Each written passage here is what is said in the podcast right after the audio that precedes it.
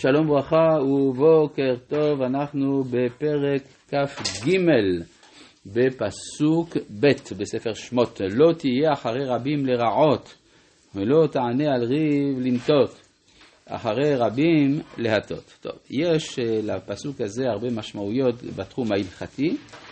הדבר הפשוט לפי ההבנה של הגמרא במסכת סנהדרין מדובר בבית הדין. שכדי להרשיע אדם עד כדי להוציא אותו להורג, אז צריך, לא מספיק רוב רגיל, צריך שניים, ויותר, כלומר לא רק דיין אחד יותר, אלא שני דיינים יותר. ולא תענה על ריב לנטות אחרי רבים להטות. אז זאת אומרת שדווקא כאשר אנחנו פוסקים דבר שהוא לטובה, או דבר שאין בו הרעה למישהו, אז הולכים אחרי רבים. מה זה לא תענה על ריב, לנטות? אז יש על זה כמה דרשות. הדרשה המפורסמת בגמרא זה לא, שהקטן איננו יכול להשיב על דברי הגדול בבית הדין. ולכן שואלים קודם כל את הקטן, ואחרי זה את הגדול, כדי שיוכלו לשמוע את כל הדעות. אז איך, איך קראו את זה? לא תענה על ריב, ריב במובן של הגדול, כלומר, כאילו כתוב רב, רב זה גדול. האמת היא שזה מסביר את המנהג של אחינו הספרדים, שלרב קוראים ריבי ולא רבי, כדרכם של אשכנזים. רבי זה מלשון רבה בארמית, שזה גדול. ריבי מלשון ריבון.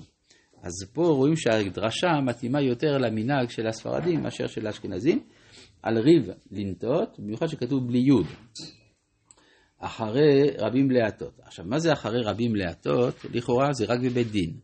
אבל הראש בתשובותיו, רבנו אשר בן יחיאל, קבע שזה נאמר בכלל על כל דבר של ציבור, שבציבור הולכים אחרי הרוב. למשל, אם הרוב קיבל על עצמו איזושהי הנהגה או איזשהו חוק, אז זה מחייב גם את המיעוט. זה היסוד של ה... אה, של היסוד הדמוקרטי בתוך ההלכה. כן, זה אחד מהמקורות לרעיון שהולכים אחרי הרוב נגד דעת המיעוט. על זה נאמר אחרי רבים להטות, ואומר הראש זה כלל גדול בכל התורה כולה, לא רק בבית דין. ודל, אבל ברור שבפשט הפסוק הזה נאמר, כל הדברים האלה נאמרו בבית הדין, כי הרי לא תישא שם שווא, אל תשת ידך עם רשע להיות את חמאס. וגם מה שכתוב אחר כך, ודל לא תהדר בריבו, כל הדברים האלה נאמרו אצל בעלי הסמכות לדון בריב. ריב זה דבר שדנים אותו בבית המשפט. כן? למשל, כי יהיה ריב בין אנשים וניגשו אל המשפט, כך כתוב בפרשת כי תצא.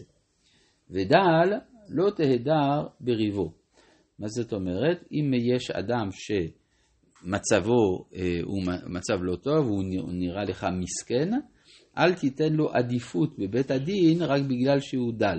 דין זה דין, לא משנה אם האדם הוא אה, במצב רע או במצב טוב, אם הוא צדיק או רשע, אתה צריך לדון לפי הדין. אז איך נשלים את חסרונו של הדל? זה אחרי המשפט, אחרי המשפט תן לו צדקה. כי תפגע שור אויבך או חמורו טועה, השב תשיבנו לו.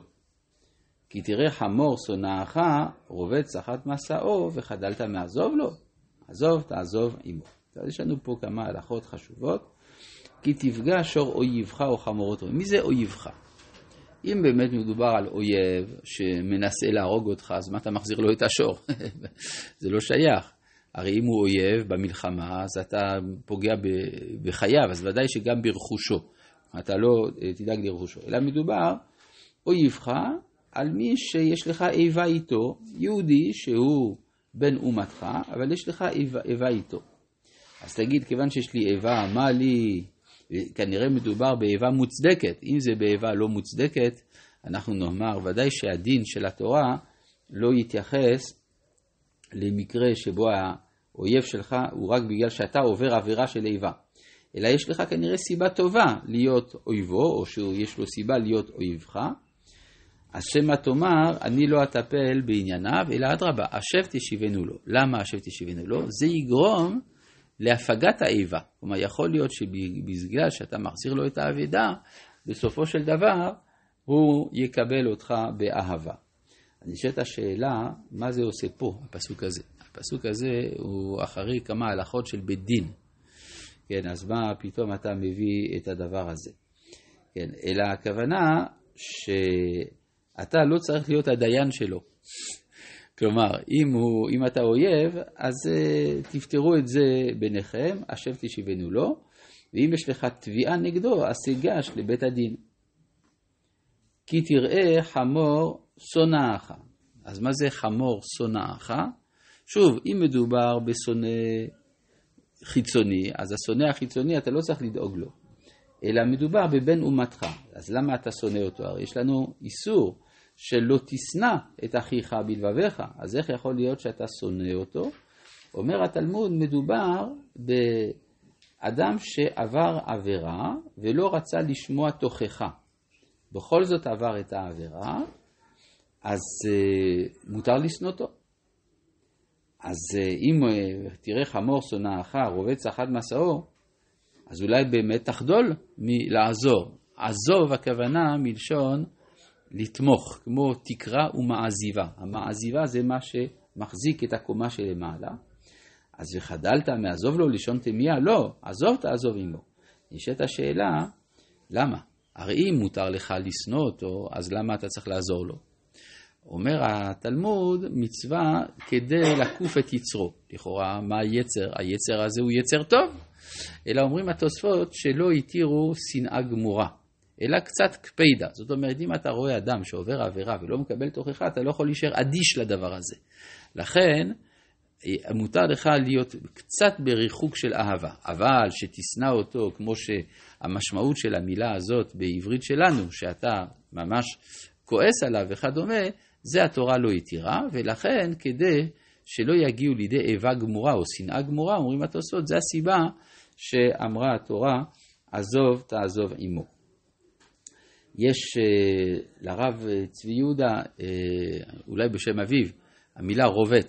מה זה רובץ? זה רשע בינוני צדיק. בדרך כלל ציבור זה צדיקים בינונים מורשעים, אז הצדיקים בראש, הרשעים למטה. אבל אם הרשעים בראש הציבור, אז אולי נפרוש מן הציבור. אז זה אמר לא, גם במצב של רובץ, עזוב תעזוב עמו. אתה לא יכול לפרוש מן הציבור גם במצב כזה. מה זה עזוב תעזוב עמו?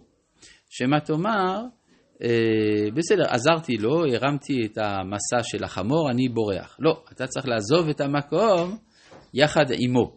עזוב תעזוב את המקום כשאתה רואה שכבר החמור מצליח להתחיל ללכת. כך פירש לי סבי, זיכרונו לברכה.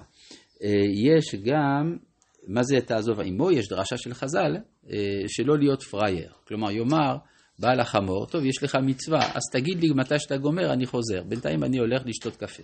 לא, זה ודאי שלא. עזוב תעזוב, עמו. אבל אם הוא אה, מנצל לרעה את זה שהתורה חייבה אותך לעזור לו, אז זה ודאי שאתה לא צריך להישמע למניפולציה שכזאת. לא תטה משפט אביונך בריבו. כן, זה דומה ודל. מה ההבדל בין דל לבין אביון? דל זה מי שאין לו אמצעים, הוא ידלדל, כן? מלשון אה, דל.